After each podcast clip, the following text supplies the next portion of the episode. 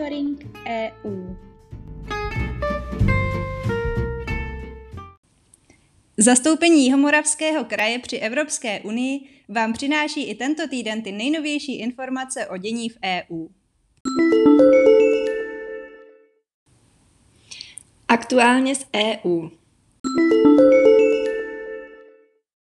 Vláda navýšila rozpočet pro předsednictví České republiky v Radě Evropské unie o 400 milionů korun. Případné další peníze lze podle ministra financí Stanjury vzít z rozpočtové rezervy. Původní rozpočet pro letošní rok počítal z 1,3 miliardy korun. Opoziční politici, ekonomové a další osobnosti však v létě kritizovali nejen rozpočet, ale i malou pozornost, kterou předsednictví podle nich vláda věnovala.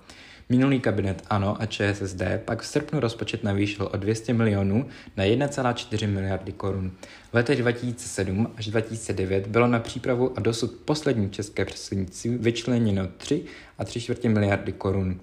Podle dostupných materiálů ČTK jsou celkové výdaje na letošní předsednictví předpoklady ve výši 2,25 miliardy korun. Česká republika stáhla žalobu, kterou na Polsko podala kvůli tomu, že povolilo prodloužit těžbu hnědého uhlí v dole Túrov u hranici s ČR. Polský premiér Mateusz Moravecký a jeho český protějšek Petr Fiala podepsali ve čtvrtek 3. února mezivládní dohodu o řešení vlivu těžební činnosti v době Túrov. Obdržení v ní dohodnuté peněžní kompenzace ve výši 45 milionů eur České straně potvrdila v pátek 4. února odpoledne ministrině životního prostředí Anna Hubáčková. Mluvčí vlády Václav Smolka následně informoval o stažení české žaloby u Soudního dvora Evropské unie. Zprávy z evropských institucí.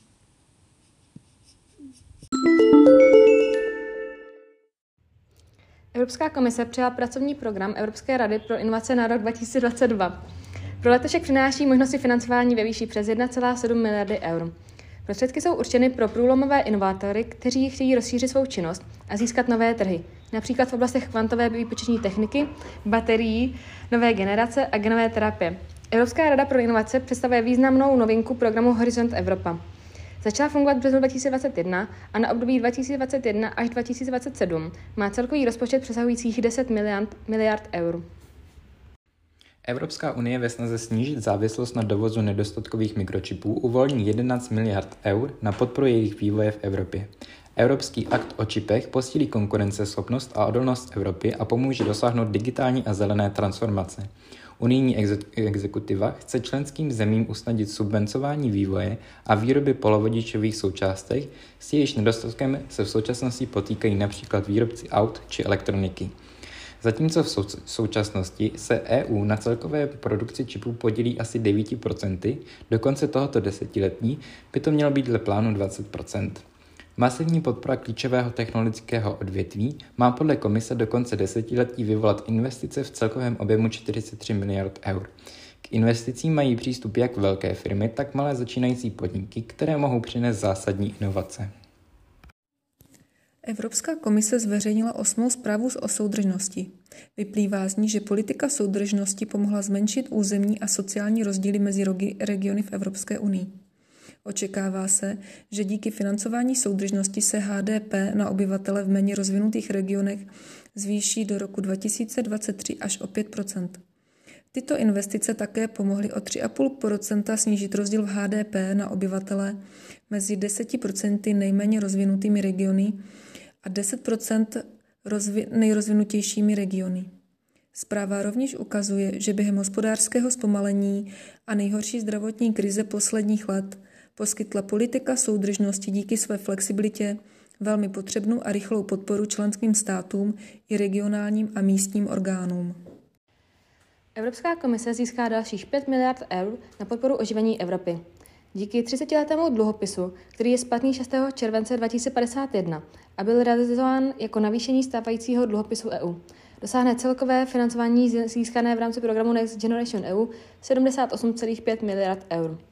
Na financování nástroje Next Generation EU si komise do konce roku 2026 půjčí na kapitálových trzích přibližně 800 miliard eur v běžných cenách této celkové částky bude v rámci nástroje pro oživení a odolnost uvolněno 723,8 miliardy eur. Dalších 83,1 miliard eur podpoří klíčové programy EU. Zprávy z činnosti zastoupení. Zastoupení se v úterý 8. února zúčastnilo online konference, kterou pořádala Evropská organizace vlastníků půdy ELO s názvem Strategie pro lesy EU do roku 2030. Na konferenci byla identifikována aktuální aktivita a nedostatky strategie. Dále zazněly návrhy, jak vybudovat vyváženou politiku, které zohlední všechny skutečnosti týkající se obhospodování lesů. Zastoupení se ve dnech 8. a 9. února zúčastnilo výroční konference Věda obchod, na které byl ohodnocen projekt Horizont Evropa. Horizont Evropa je největší výzkumný a inovační program Evropské unie. Evropská komise začala na jaře roku 2021 zveřejňovat výzvy k předkládání návrhu od aktérů výzkumu a inovací a od té doby zdokonaluje další podrobnosti o průmyslových partnerstvích, výzkumných místích a spolupráci se zeměmi mimo Evropskou unii. Ve čtvrtek 9. února jsme se také zúčastnili semináře Politická laboratoř 13 Program Interreg Europe a Interreg Center, kterou pořádala společnost Velta. Cílem tohoto setkání bylo poskytnout podrobné porozumění iniciativám meziregionálního financování a brainstorming o tom, jak lze spolu vytvářet nápady na projekty prostřednictvím tří následujících programů. Program 13, Interreg Europe a Interreg Central. Pátek 11. února se pak zastoupení zúčastnilo konference, která byla součástí týdne Průmysl Evropské unie 2022. Pořádala delegace EU, navarské vlády a cílem bylo sdílet osvědčené postupy při provádění nařízení o taxonomii na regionální úrovni, která vytváří pobídky pro malé a střední podniky směrem k objevovému hospodářství. Zvláštní důraz byl věnován digitální, ale zelené přeměně. Celý monitoring EU si také můžete přečíst na našich webových stránkách www.kjmk.eu v sekci aktuality.